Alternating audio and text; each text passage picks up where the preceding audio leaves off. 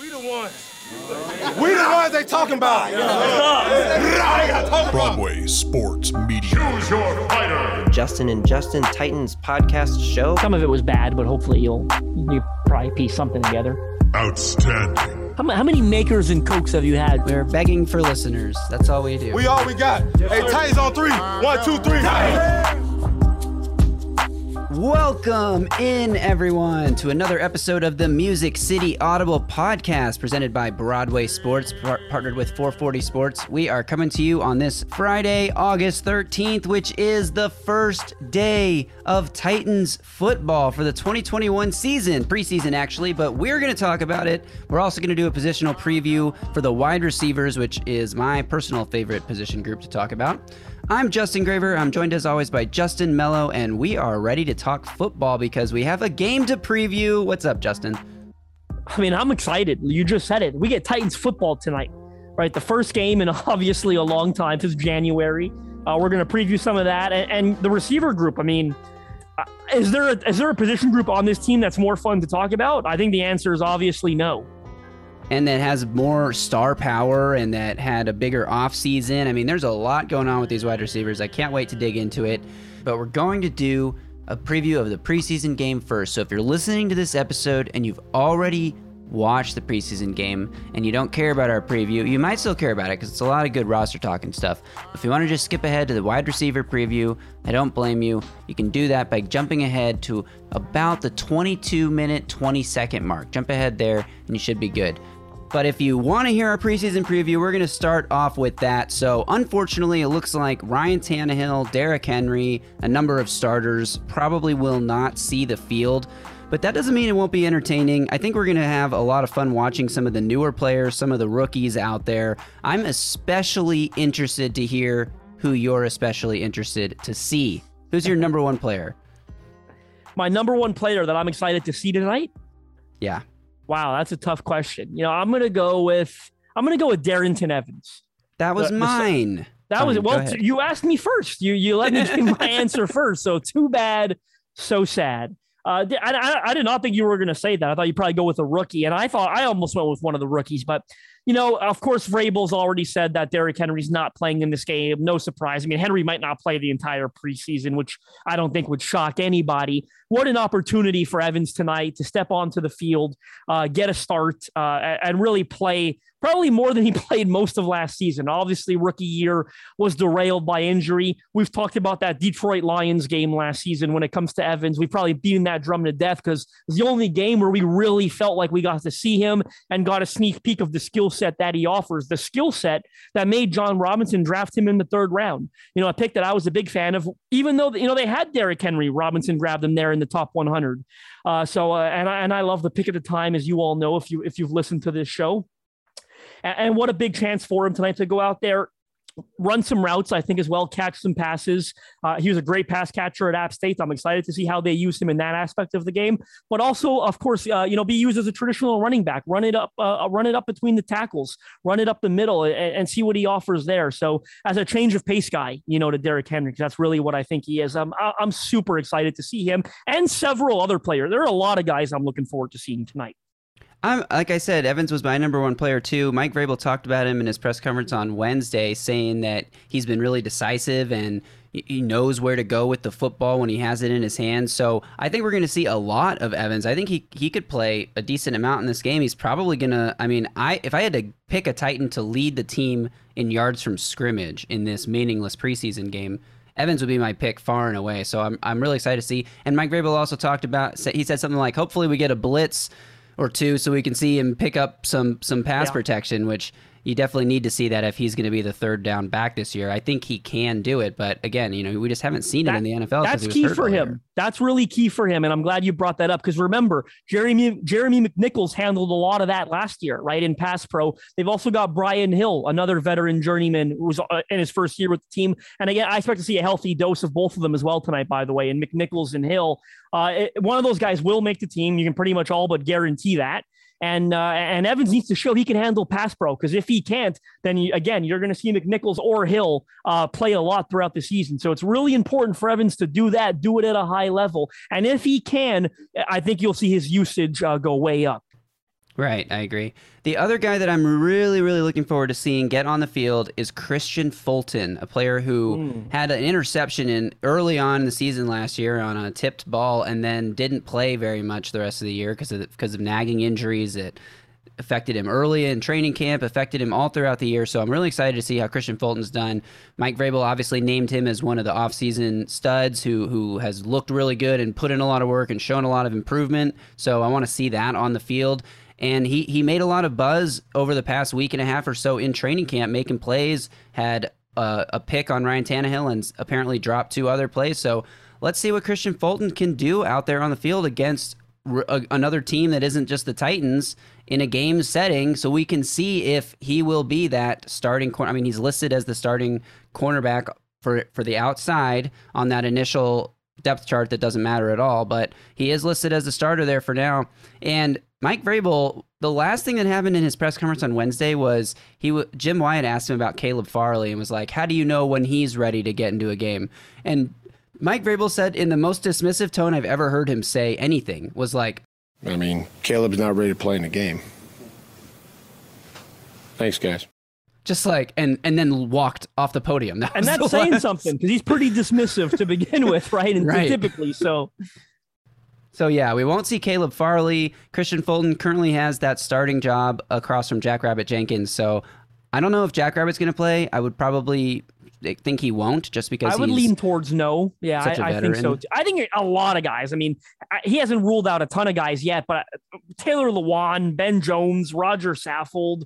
I don't know if Nate Davis plays. Uh, Jeffrey Simmons, Denico Autry, even I mean, Jayon Brown and Evans. I could see maybe getting a bit of work, but for the most part, you're and and that's another thing. What's his O line going to look like if you hold out all those guys? If you hold out Lewan, Ben Jones, Roger Saffold, even Nate Davis. I mean, you figure you'll get, I mean, David Quessenberry. I don't know if you'll see Ty Sambrailo, another guy that's been working back from injury, right? So we, we may see, I mean, you might see Daniel Munyer get a start. Aaron Brewer's on the mend as well. Don't forget, right? He's still on, uh, I believe, the uh, the physically unable to perform list, I think it was. So you might see Daniel Munyer get a start. You might see Quessenberry get a start. Dillon Radunz, another guy I'm excited to see, right? I think you'll see him get a decent amount of work in. This is going to be very much, uh, probably a bit of a patchwork offensive line that they roll out tonight. Yeah, Brewer's actually on NFI still. Uh, I guess NFL. Was, it a- NFI? okay, yeah. NFI, yeah. I guess it's a non-football injury, something he must have done over the course of the offseason, probably working out away from the team facility or something like that. But they did see they did say he was on the field watching practice on Wednesday, along with a lot of other veterans who weren't actually participating in practice, which was just a situational walkthrough thing, which is probably why they had everyone out there watching because they all kind of need to be involved in it. It's almost like a meeting on the field is what they did at Wednesday's practice. But you bring up a good point there, and another player that I'm interested to see, which is Dillon Radunz, another guy Mike Vrabel talked about. Roger Saffold was also asked about him in his press conference, and both of those guys, Vrabel and Saffold, said that Radunz has shown steady improvement every day for over a week now, and that that he was uh, he doesn't make the same mistake twice very often. And Mike Vrabel is saying they they need to see more consistency from him last week, and this week he's saying that he has seen more improvement. So I bet we see Radunz line up at at least three different offensive line spots in this game. That's my That's a bet. That's a bold prediction. I was actually going to say I could see them starting him at guard in this I game. think I, don't w- think that would totally blow me away because I mean I think you'll probably see Quessenberry at left tackle. That's just a prediction. Uh, I think you'll see Kendall Lamb at right tackle. I do think they'll want to see what they have in Lamb to begin there. I, I would start Radunz at left or, or, or right guard. I, I, I really I think they they've got him listed at right guard on the depth chart as the backup to Nate Davis. Uh, I don't know that there's a whole lot to gain from Nate Davis playing this game. Yeah, he's still a younger guy, hasn't maybe quite earned the respect of, of course, of a, of a Ben Jones or a Roger Saffold. But I, I would love to see someone like Dillon Radunz start at right guard. I think you know he's going to be a tackle in the long term, but put him out there. Put Kissenberry at left tackle, put Radunz at right guard, and put Kendall Lamb at right tackle. That's kind of how I would line up those three positions. Probably have Daniel Munyer at center, I, I think is the more likely outcome. And then at left guard, I mean, they've got a couple of backups there, a couple of camp bodies, guys like Ross Reynolds uh, potentially might see, or Chandon Herring out of BYU and playing a bit of tackle and guard, uh, maybe one of those guys, or Cole Banwart as well out of Iowa, who's still there. So it'll be interesting to see how they, uh, how, who they decide to sit on the offensive line. Yeah, I agree. It will be interesting to see how that how that whole rotation shakes out, and it'll give us a good picture on where they view the current depth who might have a leg up when it comes to you know making the final roster. Although I think you know we talked about this in the O line episode, we kind of know who that's going to be, but at least seeing who they might plan to be keeping on the practice squad as well. Yeah, I wanna ask I'm you more another- intrigued to see what they do inside. Sorry to add something, but to to see what they do inside because I think Aaron Brewer is the only interior backup that I feel confident is going to make the team. And I think they have the flexibility. I think Ty Sambrailo can play in there if absolutely needed. Obviously, they're trying to see if Dillon Radunz can play in there if absolutely needed. So, who starts tomorrow inside if some of the vets are held are held out, and what do those rotations look like? Because again, personally, and we talked about it on the episode O line episode, as you said, I think Aaron Brewer is the only interior guy uh, that's going to make this roster as a backup player. So they, they need to mix and match and see what they have there in terms of versatility. Agreed. And it could be a rough watch offensively because of be. how many Yeah. O linemen aren't going to be playing. So a lot of like three yards in a cloud of dust followed by a punt. But I'm hoping to see the kickers get a chance to kick field goals in this game because Very important. there's no real pressure in terms of like go out there and hit a game winning kick. But like, what's more pressure, do you think? Going out to kick a game winning kick that like the the outcome of your kick determines who wins or loses one game in a long football career? Or is it more pressure to go out and kick for your career? Like if you don't kick well, you don't even have a career. So I actually think having these guys in this very open kicking competition where neither guy really has a leg up, Tucker McCann, the uh, the guy who's never kicked an NFL kick in his life, and Sam Ficken, who has kicked, who was most recently with the Jets. We'll see if if that competition produces enough of the pressure to kind of like make it, you know, an actual pressure filled kick because, you know, a lot of people, millions of Americans can probably go out and kick a 30 yard field goal, right? But how many can do it when the lights are on, when the pads are on, when the rush is coming at you in a game situation and the kick actually matters? That's where you get down to there only being like 15 competent people in the whole world who can do it. And we're seeing it all around the league with with reports out of different training camps over kickers having bad days with the preseason starting last week the cowboys and the steelers missed field goals. We have the patriots and the washington team kicking field goals and washington dustin hopkins is a established kicker in this league out here missing field goals in the preseason. So lots of lots of bad kicking all over the nfl i'm very interested interested to see how the titans kickers can do tomorrow night or tonight if you're listening to this on friday. Yeah, hopefully the Titans get in field goal range a bunch tomorrow uh, tonight and don't convert. And, don't, Yeah. and, don't- and get in field goal range and attempt kicks because it's really important for them to sort out that position and to sort out that job. I, I've got no problem if they put tw- you know 15, 18 points on the board tomorrow and they all come via the kickers because it's something that they need to find out sooner rather than later.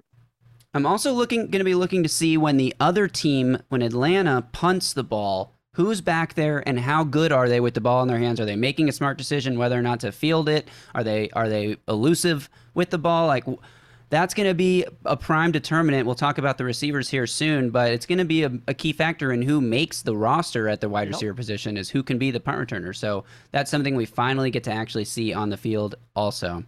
I'm excited about that because we've said that job is up for grabs. There seems to be three primary candidates, and they're all receivers, like you just alluded to Chester Rogers, uh, Mason Kinsey, and Cameron Batson. So hopefully they all get a chance. Uh, I'm sure they will, of course, throughout the three weeks of preseason. Who lines up first back there? I'm going to predict that it's Chester Rogers, and it'll be interesting to see how he does. And, and third and fourth quarter, I imagine they'll give Cameron Batson and or Mason Kinsey a chance uh, as well. I agree with that. I, th- I think that's exactly how it's going to play out. I want to ask you now who you're most excited to see with the Atlanta Falcons, who was formerly with the Tennessee Titans, because it's a long list. Running back D'Onta Foreman, tight end Parker Hesse, wide receiver Tajae Sharpe, uh, defensive linebacker Tuzar Skipper, assistant coach Matt Pees, defensive coordinator Dean Pees, and head coach Arthur Smith. All with the Falcons. That is a huge number of guys that were that used to be with the Titans. It's it's it's terrific. And look, of course, inter- they're not players, but Arthur Smith and Dean Pees. It'll be terrific to see them on the opposite sideline. And uh, sure, I mean, I, I, am not super excited to see Foreman. I, I you know, you, his stint with the Titans kind of came and went rather quickly. Uh, but sure, a, a, a Tajae Sharpe, a Tuzar Skipper. I'm excited to watch both of those guys. Uh, and I just interviewed Tuzar Skipper a few weeks ago when he first got to Atlanta. Uh, I actually published that on SB Nation Atlanta. The Falcoholic had some fun with Tuzar Skipper, who's a great guy. He's excited to be there in Atlanta, excited to reunite uh, with Arthur Smith. He is so excited to see all those guys for sure. And yeah. Darrynton Evans, by the way, we alluded to him. If you haven't read the interview with Evans, head over to Broadway Sports Media.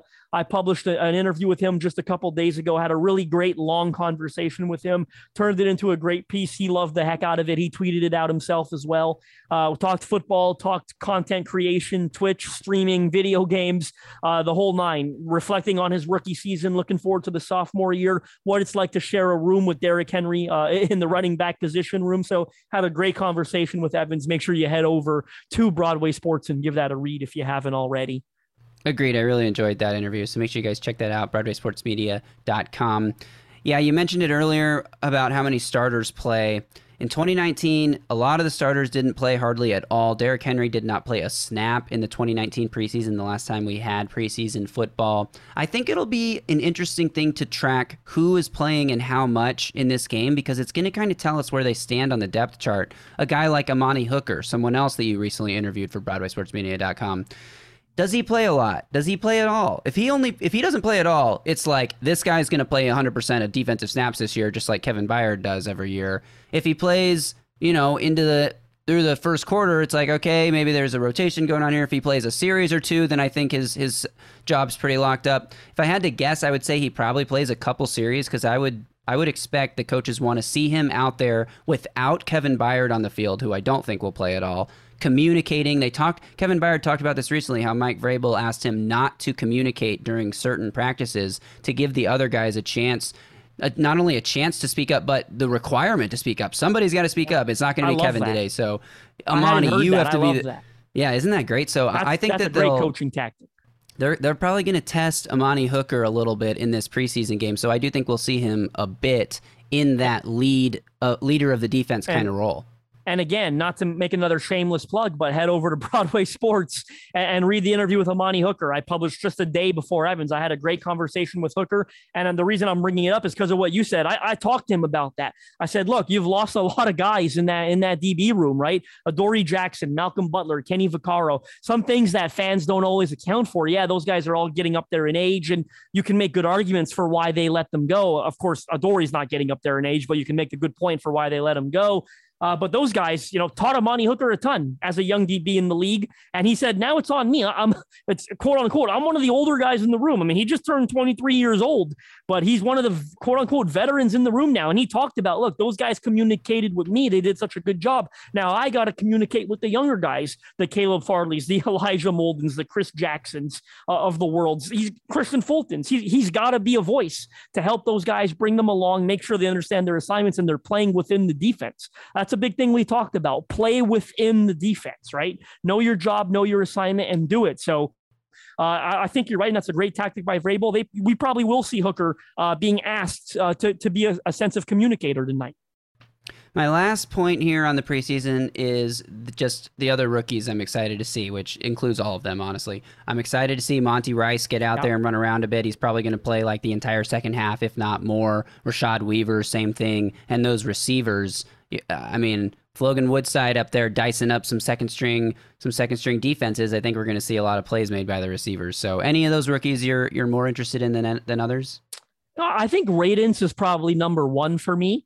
But uh, all of them, I mean, Dez Fitzpatrick and Racey McMath should see quite a bit of playing time, I imagine, at receiver. I don't think you're going to see, of course, AJ Julio or Josh Reynolds for, uh, for that fact. So you probably who starts on the outside, right? Is it do they go with a, a Dez Fitzpatrick and maybe a Nick Westbrook? I can see Westbrook getting a start maybe before a Racey McMath. Maybe you have Chester Rogers working out of the slot. Uh, Fred Brown is a guy uh, that'll probably get some work. Cam Batson should work out of the slot as well. So uh, Marcus Johnson obviously has been a preseason, uh, uh, sorry, a preseason, a training camp darling. Everyone's super excited about him. I know you want to get a, a him in here, so you can go ahead and, and get it out of your system. but uh, again, I think you'll see a lot of Cam Batson, a lot of Nick Westbrook, all these guys, Fitzpatrick, McMath, uh, maybe a bit of Fred Brown, Chester Rogers, Mason Kinsey. I mean, it's it's a long list, but I expect to see all of them get a decent amount of work tonight. I do too. Final I'll score. throw out a couple final names if you don't mind, because Yeah. I don't want to spend time talking about them too much. But uh, Teair Tart, Larrell Murchison, right? Two guys who have had some buzz as well, a little bit of training camp. I don't think you're going to see Simmons or Autry. I expect you'll see both those guys get starts, Murchison and, and Tart. Uh, so I'm excited to see them as well. And, and the list can probably go on and on. Uh, uh, David Long should see a lot of playing time. Excited for him. Uh, I don't know if Elijah Molden will, will, will play. Is he healthy enough to play? I, would like to think he is. I'm uh, very excited uh, to see him as well. Tight ends. I mean, who gets working? Swaim's not going to work. Tommy Hudson, probably a guy that I think's got the inside track to be tight end uh, three. Excited to see him. I mean, I, I, I can go all day. Logan Woodside, of course, uh, who I think we talked about is probably going to be the backup QB. Let's see him probably play at what two, two, three quarters of football potentially. I think so. Uh, so many guys I'm, I'm pumped up to see tonight. Yeah, same, same, same. Alrighty. That's it for our preseason week one preview. Let's finish it off with a final score prediction for this game that doesn't matter. I'm going to go 15 to 10 Titans because no one's going to score. I, I do think it's going to be pretty crappy and low scoring for the most part. I'd be shocked if but these teams go out there and and and put on a, a, crazy show. We talk about how excited we are to see it, but our expectations don't sound super high. I think I think something in the range of 15 to 10. That sounds like the the most typical preseason score I've ever heard. So I'll go 16 to 11. I'm just going to one up you on both on both points, and we'll see how it goes. I'm ready for some missed extra points. I'm ready for some weird scores muffed to happen. punts, muffed. Who Yep. knows what's gonna happen? There's probably gonna be at least what's the over under on bad exchanges between Munyer and Woodside. I would put it at one and a half, and I'd take I think over. that's. I think one and a half. If we were in Vegas and we had to set the odds, I would put one and a half because I think one is probably guaranteed to happen. Do you Yeah. feel? You feel like a betting man, and do you go? You take the one and a half, and you go for two. I mean, but I I'm can almost over. guarantee you. Yeah, I'm I going over. guarantee you, we're going to see at least one. I'll say that. Yeah, we probably will see two or three, to be honest. I mean, I'm not just like bad exchanges, but like just like a straight up snap over the head that's Yes, like lands some 20 people- yards. Munyer apparently hasn't had a terrific camp, and he's had some, some issues snapping uh, the ball. And I imagine we're going to see a healthy dose of him at center tonight. So They brought in Spencer Pulley to compete with and or replace him, and the guy got hurt in like two days. So yeah, he went on waived. INR, and they, there was another guy, right? Uh, uh, Patrick Morris, I think his name was, who was also a center, and I think he also went on IR or something already. Yeah, Pulley was actually waived with an injury settlement, so he's not even on the team at all. Could be brought back after he clears waivers and put on IR for the long term. But yeah, that is quite a bad interior O line backup group. So that's that's definitely going to happen at some point. All right, let's do it now. Let's get into this position group that we love. You named most of the guys earlier, but just to give everyone a refresher, or if anyone is jumping ahead to this point now because you've already seen the preseason game and you don't care about hearing our preview. Let's read through the wide receiver list. AJ Brown, superstar. Julio Jones, Hall of Famer. Josh Reynolds, free agent signing. The rest of the list is depth right now. Cameron Batson, Fred Brown, Dez Fitzpatrick, Marcus Johnson, Mason Kinsey, Racey McMath, Chester Rogers, Nick Westbrook Ikhine, and last but not least, Cody Hollister, who is actually on IR now and will not be factoring into this group. No, um, that's unless- season-ending IR for him as well, Yep. from what I hear. So he will not be back. So eleven he's guys gone. on this list. 11 guys competing for six and or seven maybe seven spots i am going to go out on a limb here apparently according to a lot of people in titans media and say that our top three guys are all locks yes that's right josh reynolds is a 100% stone cold lock to make the titans roster and anyone who says otherwise is crazy that's crazy that's crazy Yeah, I'd be blown away if they cut. I mean, blow, blown away, totally blown away. So I agree with you. I think he's There's like no chance. 98. Look, there is no absolutely zero. I, you can come at me, play this clip a million times if I'm wrong. Zero chance he gets cut. He's not getting cut. Like he's not Yeah, getting I cut. don't. I don't. see- And Dez Fitzpatrick. I know there's been some chatter about him. I, I'd be pretty surprised if they cut him either. I, I think those four guys. I mean, they they used the fourth round pick on him. They traded up to get him. I mean, I don't Yeah. think Jon Robinson is afraid to admit a mistake. I mean, they cut who was that quarterback? Was it Cole McDonald? They cut him rather quickly a few, years ago, but he was like a, a sixth or seventh round pick from what I recall. I think a seventh actually. Yeah. So Fitzpatrick cutting a fourth round pick after training camp. I mean that that that would be quite the surprise. Yeah, I agree. It would be a surprise, but it wouldn't. Uh, he's not to me the same level of lock. I mean, Josh Reynolds is a legitimate lock. Yes. Yeah, I agree with that. I, I think Reynolds is a lock, and I think Fitzpatrick is an 80, 85% lock, right? I, I would say.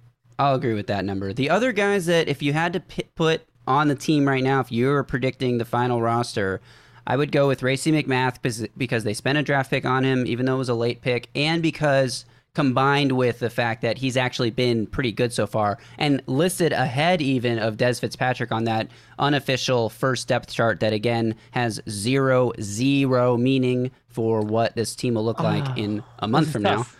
I'm going to go But- with seven. Yeah, You I'm gonna go with seven, seven. too. I think I'm they gonna do go keep with those seven. four, but I am going to make one change from you, and I'm not just doing it for the heck of it. Uh, I'm going to say McMath ends up on the practice squad. I think they could sneak him on there. I think they'll feel better about that. I'll go with uh, my final three being Chester Rogers, and I factor him winning the punt return job into Same. that. And then my final two, I will go with Nick Westbrook Ikhine. I think they love him on special teams, and I, I think he'll make it for that reason. Uh, he, he'd be my number six. And then that Mhm. final spot, I'm going to give the slight edge to Marcus Johnson over Racey McMath, but I think that's a really tough call. One thing I'll say, uh, really arguing against myself here, is I, I do think McMath has a good chance because I think youth could factor into it. Uh, fans don't always think about that. They don't always pick the better player when it comes to wide receiver seven. Sometimes they go with the guy who's three, four years younger and has more potential, right? So I, I can see Racey McMath, but I'm going to go with Marcus Johnson for now. To me, those aren't the two that are competing for a spot. I think that Marcus Johnson's spot is pretty safe based on how he's performed. Based on how he's performed and based on Mike Vrabel talking about him, I mean, there is a difference, and this is one of the most frustrating things to me about sports media coverage in general, but there is a difference when a coach gives a quote about a player when he is asked directly and specifically about that player. This happens with Bill Belichick all the time. Like every single week leading up to a game, Bill Belichick gets asked about an opposing player on, that he's about to face, and he like goes on the most glowing rant about how amazing that player is, and then everyone reports Bill Belichick said that Justin Herbert's the best rookie quarterback of all time. It's like, yeah, he's about to play against him, and he was asked a direct question about him. Of course, he's going to give a positive answer. There's a difference between that and when a coach is asked who's somebody who has stood out with more opportunities this this training camp, which is what Mike Vrabel was asked during his press conference on Wednesday, and he responded with Marcus Johnson's name. That is different. When a coach brings up a player to praise him when he could mention anyone as opposed to just praising the guy that he was asked about? Because when you're when you're asked about a player of course you're going to praise him then. And then they run with those quotes. Mike Vrabel says that Julio Jones says racing or racing McMahon's the next Julio Jones says AJ Brown. Like whatever. He was asked specifically about racing McMahon you know it's not like anyway long rant over. But my point is there Mike Vrabel brought up Marcus Johnson on his own to talk about how consistent he has been, the fact that he's been able to be out there every day, that he's been making plays. So to me, he's made an impression not only on the fans and the media who've been covering training camp, but on the coaching staff there as well. And I think that he probably leads that like gadgety speed receiver role guy right now. Whereas so, you, you have a question? No, no, I'm sorry. Or- Go on. I didn't. Sorry. I was going to bring it back around to um, Nick Westbrook versus Racey McMath. I was going to say. Uh, so you're saying I think your seven spot is between Nick Math and Nick Westbrook, is what you're saying. You think? Right. And that's why I would lean McMath for all those reasons you just talked about with the youth factor, because I think both guys are big special teams guys. Um, so they kind of fill the same role in that regard. And I don't know. I mean, I could definitely see you being right about this about McMath being a practice squad guy because he's an unknown in the league and they can sneak him onto the practice squad, not worry about losing him. Whereas Westbrook has proven to be a contributor on special teams, which I, really I thought was one. a really interesting really part of your your interview with him there about the special teams aspect, how he hasn't Another played that. shameless plug, folks. Go Go, for ahead it. over to Take. BroadwaySportsMedia.com. Just published an interview with Nick Westbrook yesterday. You're listening to this on Friday. The, that went live Thursday. Had fun with him. Talked a lot of special teams, the plays against Detroit that he made, and the fact that he didn't play special teams in college, right? Which uh, blew me away. It's a fact that I didn't recall. So I loved hearing him talk about that as well. But I like what you're saying, Westbrook versus McMath for that seven spot. I like that we're disagreeing, truthfully. I don't think we do that enough on this show, and it's yeah. not by any, uh, it's not a fault. We don't try to to agree all the time. We just typically see these things uh, similarly. But I, I I do have it as Johnson versus McMath, and you have it as McMath versus Westbrook, and, and I love that. I'm curious to see how it plays out, and it'll be very important to see how all three of them play tonight. Yeah, that's how these things are going to get decided. Some guys that I'll be sad to say to see get cut when it happens, which I think it will happen. Cam Batson, I think he's put in a lot of good years here, but it's just like at, at a certain point, I feel like these other guys are just passing him up, and I think he could land somewhere and have a job, but I don't think he'll he'll end up in Tennessee. I think he's got um, a chance. I, I think I, I, I agree. We both left him off our roster, but look, there's no doubt about it. If Cam Batson goes out and clearly shows that he's the best punt returner they have over these next three weeks, then Cam Batson's making the football team. I guarantee you that. That's true, but that's definitely true. Um, but I do I'm think Chester about... Rogers will have the leg up. That's my prediction. Yeah. But who the heck knows? Let's not pretend like we know for sure that yeah, Chester sure. Rogers is the better punt returner, right, than Cam Batson. I mean, again, that's something that will be decided in these three preseason games, in my opinion. And that starts tonight. A guy that we haven't really heard hardly anything from since your interview with him was Fred, is Fred Brown, and uh, yeah. I think the guys out there call him Freddie Brown. Freddie Brown, I'm interested to see him in the preseason because, like, I feel like he hasn't made a single play that anyone's talked about at least yeah, in training camp yet. You're right. I haven't heard anything really out of him in training camp. I, I loved interviewing him about uh, published that about I think maybe about two weeks ago. Really enjoyed my time with him. Terrific guy, uh, super polite. He's got a great story to tell. Mississippi State uh, talked about growing up there, talked about knowing AJ Brown in college, talked about uh, Jeffrey Simmons. They both went to Mississippi State. So he had some great stories about Jeffrey Simmons. If you haven't read them, make sure you go and check that out. Uh, but I am excited to see him. You're right, because I expected to hear a bit more buzz on him at training camp. You mean he's played in this league? He's made catches in NFL games, right? So, and he was a preseason darling, I believe, a couple years ago for the Broncos. So I did expect to hear a bit more of him. I, I in fact, truthfully, I haven't heard a single thing about it. I, I don't think yeah. a single beat reporter has said Fred Brown did not even know he was targeted and there was an interception yeah. or he dropped or he made just nothing. So uh, excited to see. I, I, assume he will play tonight, of course, and, and and he'll get some decent work. And and how does he work in the rotation? That'll be telling as well, right? Does he come in the fourth quarter with five minutes left, or is he out there in the second quarter? So that'll be interesting to monitor. I do think he's also a guy that's that's fighting for a potential special teams role. So we'll see how how much right. he's on the field on he has played it. He has played situations. it. So yeah. Another guy that I think that we're both leaving off our rosters here is Mason Kinsey. He makes plays, he's got the slot profile, but I just don't know if he has enough versatility and if he offers enough because you got Anthony Firkser, who was one of the most efficient slot receivers in the entire NFL at any position last year. If you look at the advanced metrics there for guys who lined up out of the slot, and he lined up out of the slot on almost all of his snaps.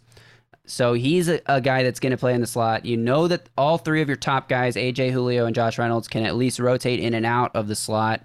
And if Chester Rogers or Cam Batson makes this team as a punt returner, those guys also would be able to play the slot. So Mason Kinsey, I don't know how much he offers on special teams if he doesn't win the punt returner job. I don't know how much he can play outside, and I don't know what he can bring to this roster besides being like a fan favorite white wide receiver.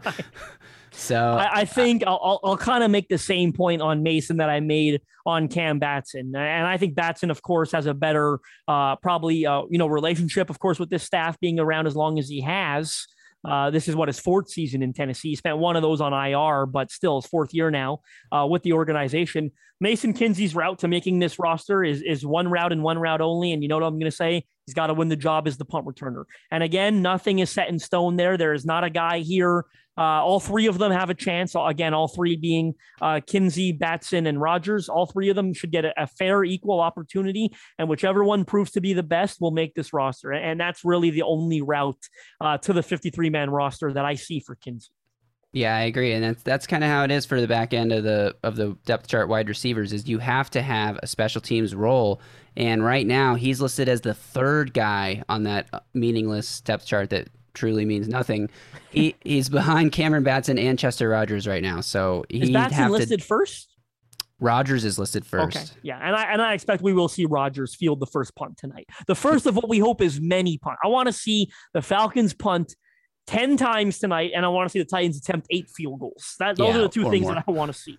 Same, same. All right, enough about the back end, who's going to make the team. Let's talk about our expectations for the top of this group. First off, do you think Julio Jones plays at all in the preseason? I don't. No, I'm gonna say no. I, I don't All think. I mean, what for? What what do we need to see from Julio Jones in the preseason that he hasn't showed during a Hall of Fame NFL career?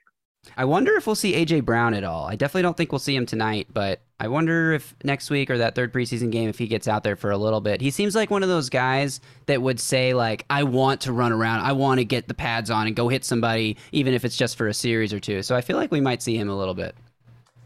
I- can see AJ playing. I think the second preseason game is going to be the old third preseason game. Remember when there was four that third preseason game? You'd get some starters in there, work them for a half. Of course, there's only three games now, so I anticipate the second one is going to be the one where if teams are going to play some starters, it'll be then. Uh, and you're, I can see AJ Brown being out there for a series or two.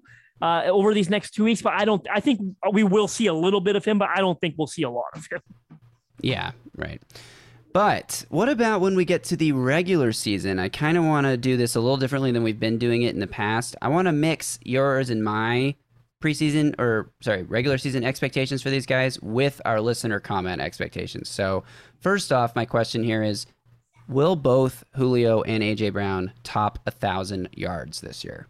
Yes, absolutely. I'll be a little surprised if they don't. I think it comes down to health. AJ Brown topped a thousand last year while missing two games, only playing in 14.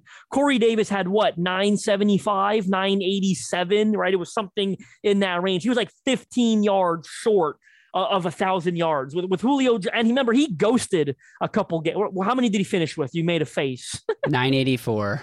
90, I was I said 985, right? Or Yeah. something like that. So he's 15 yards short. He was 15 yards short of hitting a thousand. So and remember, he ghosted a couple games, right? The Green Bay, there was a game or two he made zero catches. So if both AJ Brown and Julio Jones are healthy, I'll be blown away if they don't both hit a thousand yards. I agree. Woo Titan clan says that AJ Brown will go for 1300 and Julio Jones will go for 1050. He also has predictions for everyone else. Josh Reynolds 550 yards, Marcus Johnson 450 yards, Chester Rogers 250 yards, and one of or a combination of Dez Fitzpatrick, Racey McMath, Nick Westbrook combining for 250 yards. Interesting. I think that that's fairly realistic. I don't know, maybe a little high for some of those back in the roster guys who might not play enough games to accumulate or might not play enough snaps in games to accumulate th- that many yards. But I could see Reynolds putting up around 500 to 600. I could see some random wide receiver four putting up maybe close to 400. I don't know about 450 for Marcus Johnson. I don't know how many yards Tannehill is really going to throw for if this team is still a ground and pound team, but we'll Right. see. Who knows? They might open things up more this year. Yeah, that's a lot of yards, I think, for a for a back end guy, especially because I think Josh Reynolds probably puts up five to six hundred, right? I would think maybe six six, yeah, six hundred potentially ish. Uh, Mhm. probably more closer to five. So I'd be shocked if a Marcus John, a wide receiver four, puts up 450 yards. That would definitely surprise me.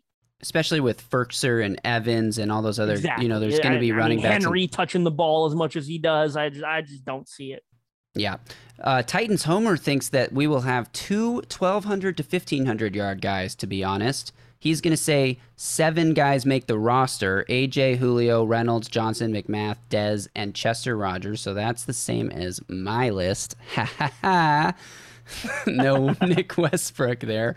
Um, but yeah, two 1,200 to 1,500 yard guys. Again, it's just a lot of yards. I did the full Titans stat projection last year where I had, I, I don't remember what I had, but you know, you put all those formulas in, you put in how many attempts per game you think Ryan Tannehill will, average, what is, what his accuracy completion percentage will be and and how many what his yards per attempt will be? And it's just like there's only so many yards to go around. If unless you think he's going to throw for 4500 yards or 5000 yards this year which would be a huge step up for him for for his career and for this Titans offense. Would be a huge opening up. So I don't know that we'll see two 12 to 1500 yard guys because I, I just think we're going to see a lot of a rotation not only this position but again with the tight ends and running backs too so uh, it's just a little high what do you think Yeah, I think that's high. Again, I mean, you got to factor in again. Th- this team's going to be dominated, right, statistically and everything by AJ Brown, Julio Jones, and Derrick Henry. So uh, I-, I would fall short of making any bold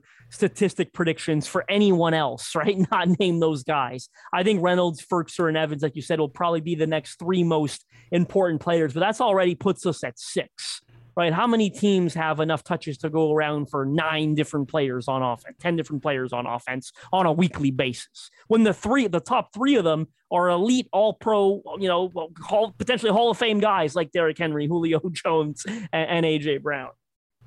Yeah, agreed. Exactly. Uh, Joshua Cox says at least 2,800 yards outside of AJ. Not really picky about where or who at this point. Need the wide receiver room to be pretty close to that 4,000 yard total, though could be less if we get some good use from Evans and Ferk. Yeah, I agree with that. I think 2,800 yards outside of AJ is a a ton for just the wide receivers, though. I feel like I could see AJ and Julio combining for 25 to 27, maybe yeah. 2,800 yards, but uh, it's a lot of up, yards. That's what I'm saying. It's we're getting. I feel good yards. about 25, 2,600. I would say the two of them combining. That that's where I would probably land.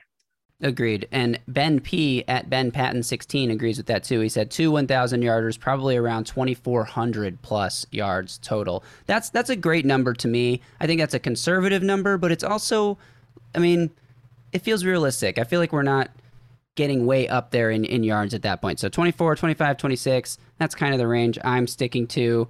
Um, Titans Tundra would like to point out that we would have had two 1,000 guys last year if Davis didn't drop 18 passes in week 17, but I'll let it slide. I mean, you can let that's that slide. I don't, I don't know if that's accurate, even close to accurate. Um, I don't. Kenneth I don't at, think so. at Texas Sports 1015 says definitely thinking AJ and Julio 1200 to 1300 a piece if they both stay healthy. And I don't care what at F Words Pod says. Josh Reynolds is not safe by any means, which means two locks and a battle for four spots. Kenneth, I hate to disagree with you, but I disagree with you. Josh Reynolds is as safe as AJ Brown. That's my declaration. As safe as AJ Brown. Is that crazy? Maybe, but that's just. I don't think he's going to play near as many snaps or have near as many catches, targets, or yards as AJ Brown. But he's as safe of, of a roster roster lock, in my opinion. Yeah, I mean, I don't know that I'd go that far, but I, I will say that I'll say Josh Reynolds is 95% safe on the roster, and AJ Brown is obviously a cool 100. So, uh, but I get where you're coming from, and it goes back to the argument that uh, I think Mike had put something out on Twitter, Mike Miracles, that went wild uh, about Josh Reynolds. But no, I, I can't see him getting cut. I really can't. All right, two more comments I want to read here. David at Bad 17 Durango says, I think we end up with two 1,000 yard guys, AJ and Julio, and I think Ferk and Reynolds could end up with 500 apiece too. 500 apiece. I think they one of them will, will, hit probably hit 500. I don't know if they'll both hit 500. I think they could combine for close to a thousand yards though. for Firkser and Josh Reynolds. Yeah, I'll be. I'm very excited to see how many yards Firkser puts up. Right, because what did John Jonnu Smith have last year? Only like 450. I think it was roughly not as much as people probably thought he had. Again, he had a lot of touchdowns. Was, yeah, eight touchdowns, of course, was the big number that you're losing in Jonnu Smith. But I'm very excited. To see, yeah. 448 it was, right? From what, yeah, that's what I thought. Uh, very excited to see how many yards Firkser puts up because when, when he's out there, you figure for the most part he's running he's running routes. Another thing I'm excited to see tonight, uh, not to switch topics, but Firkser run blocking. That's what I want to see tonight. A lot of a lot of that as well they say they say he's improved in that area, right? I think Mike Vrabel said he's gotten better uh, throughout the offseason as a run blocker. So we need to see that and, and see if he can uh, add a little versatility to his game. But he's going to be running a lot of routes. Don't don't fool yourself. He'll always be a pass catcher first and foremost. That's just what his skill set is. And I'm excited to see how many passing yards he puts up because he's a really good, talented route runner. He's got great hands. And with all the attention, of course, that that's going to be commanded right by Henry, uh, AJ, and Julio, you figure Firkser uh, can have a bit of a field day when it comes to the assignments he's going to draw on defense. Right, agreed. And uh, all right, wrapping things up here with one final comment from Cody Stansell at X the Red Herring spelled very weird, hair like like head hair, not red herring. Anyway, he says, I'd say floor expectations would be two 1,000 yard receivers with 17 games this year. Hopefully, we can get five to 800 yards from Josh Reynolds. We rarely carry seven, but pending a trade, we have good depth now, and we'll have to monitor Julio and maybe Josh Reynolds for any injuries during the year. That's a good point. Obviously, the 17 games thing is going to be huge for getting guys to set to a thousand yards. Like you said, Corey Davis last year. If there were 17 games last year, obviously he he probably hits a thousand yards easily, unless he has another ghost game in that 17th game. drop game, like our Yeah. listener comment alluded to that he had in week 17. I mean, yeah, I guess it's possible. And uh, yeah, I agree with that comment too. We rarely carry seven. Yeah, the Titans do rarely carry seven wide receivers. It hasn't happened in a few years. I do. I do remember one year, semi recently, in the last you know handful, Yes. five, six years, where they carried seven. So I Another thing, sorry, I keep cutting you off tonight. I'm Go just ahead. so excited to talk about Titans football. Another thing I would allude to regarding the seven, and of course, this roster spot could be added elsewhere, but I don't think they'll carry four tight ends, which they've made a habit of recently. So if they don't, and again, I, I don't think they will, there could be an extra spot there, and that could go to the receivers. right, that is exactly how I feel. All right. Anything else to touch on with this position before we duck out? I, oh, Pro Bowls. How many? I mean, t- it's got to be two, right? It's got to be AJ and Julio, you'd think. I I wonder how many times teammates have both made the Pro Bowl at the same position. At- yeah, have to look especially at receiver. Yeah. right? I imagine it's not overly common. I mean, O line, of course. Uh, I'm sure D lines happened a ton, maybe corner a little bit, but I, I would think at receiver is not all that common. How many receivers even make the Pro Bowl? Is it three per conference? I don't even know. It's got to be more than that. No, they got they must have backups and stuff. Yeah. Um, it looks like one, two, three, four. Is that yeah, four per conference. So Ooh, last I mean, it's year's not a lot. last year's AFC Pro Bowlers were Tyreek Hill, Stefon Diggs, Keenan Allen, and AJ Brown. So Julio and or AJ would have to unseat Tyreek Hill, Stefon Diggs, Keenan Allen, and any of the other number Yeah, I of mean, I guys could see Keenan competing. Allen potentially getting unseated there, but I think Tyreek Hill and, and Stefon Diggs are, are probably a lock. And, and I think AJ is as well. So, I mean, Diggs, there, there- there's one spot, in my opinion, up for grabs there for the Keenan Allens and the Julio Jones of the world. Right, and any other AFC receivers who emerge this year. Of course. I mean, I, I you think someone in Pittsburgh will probably have a decent year. I can see Chase Claypool having a pretty big year there. Yeah, I don't know about Pro Bowl caliber, but yeah, I agree. I mean, it's tough competition, but let's let's be bold on this podcast. Let's let's see it happen. 2 Let's- guys from the same team, both at the same position, both in the Pro Bowl for the AFC. What do you think? Uh, yeah, you know, especially if they do go out there and combine for 25, 2,600 yards. I mean, Julio's reputation alone, if he has that kind of year, he's a shoe in, right? And the fact that A.J. Brown made it last year and, and has the reputation that he does, eh, I will, if they go out there and they have the years we're talking about them having 2,600 yards, then yeah, I do think they both make it. And Stefon Diggs had such an amazing year last year that if he takes uh, even a little bit of a step back statistically, voters and fans might see that as like, oh, he doesn't deserve it this year because he's not as good as he was last year or something. Yeah, like the that. Bills are popular though, and I think They they, will have a pretty good record again. And the way they pass the ball uh, 75 times a game, it seems like I had no interest in running the ball. I'll be pretty shocked if Diggs doesn't put up some excellent numbers once again. That is very true. So draft him in your fantasy leagues, folks. You heard it here first. Uh, shocking bit of bit of advice there to take Stefon Diggs. What? Um, sorry. Anyway, all right, that'll do it. We did it. We got through two previews this week: a preseason Week One preview and a wide receiver positional preview. So thank you all for tuning in. You know where to find us: BroadwaySportsMedia.com. We appreciate you guys listening to the podcast, checking out our our articles and videos we have to offer there. BroadwaySportsMedia.com. Follow us on Twitter. You can find Justin at Justin M underscore NFL. I am at Titans Film Room. Until next week, when we have another preseason game to preview and talk about, the Titans are going to Tampa Bay. I think they're going to Tampa Bay on like Tuesday or something next Yeah, week. they're because- practicing with them. and they're yeah they're practicing with them and they're doing a a fan open to the fans Nissan Stadium practice I believe on Monday. So it's like Monday Nissan Stadium practice, Tuesday travel to Tampa Bay, probably practice Wednesday and Thursday, and then they'll play the, a preseason game in Tampa Bay. So we'll be Yeah, back next practice week. is August 16th. yeah, yeah. So, So, you're correct. Monday. Monday, August 16th from 5 to 7 p.m. Central Time. Fans will get exclusive opportunity, right, to see the team in person. Uh, make sure you go and, and, and check that out. Totally worth it if you're a fan. Make it out there. If you're in Nashville, that's a no-brainer. Yep, and so I would imagine they practice against the Bucs on Wednesday and Thursday, take Friday off, and then Saturday is that preseason game. So we'll be back next Friday to preview that game. Until then, you guys stay safe out there and Titan up. A Broadway sports media production.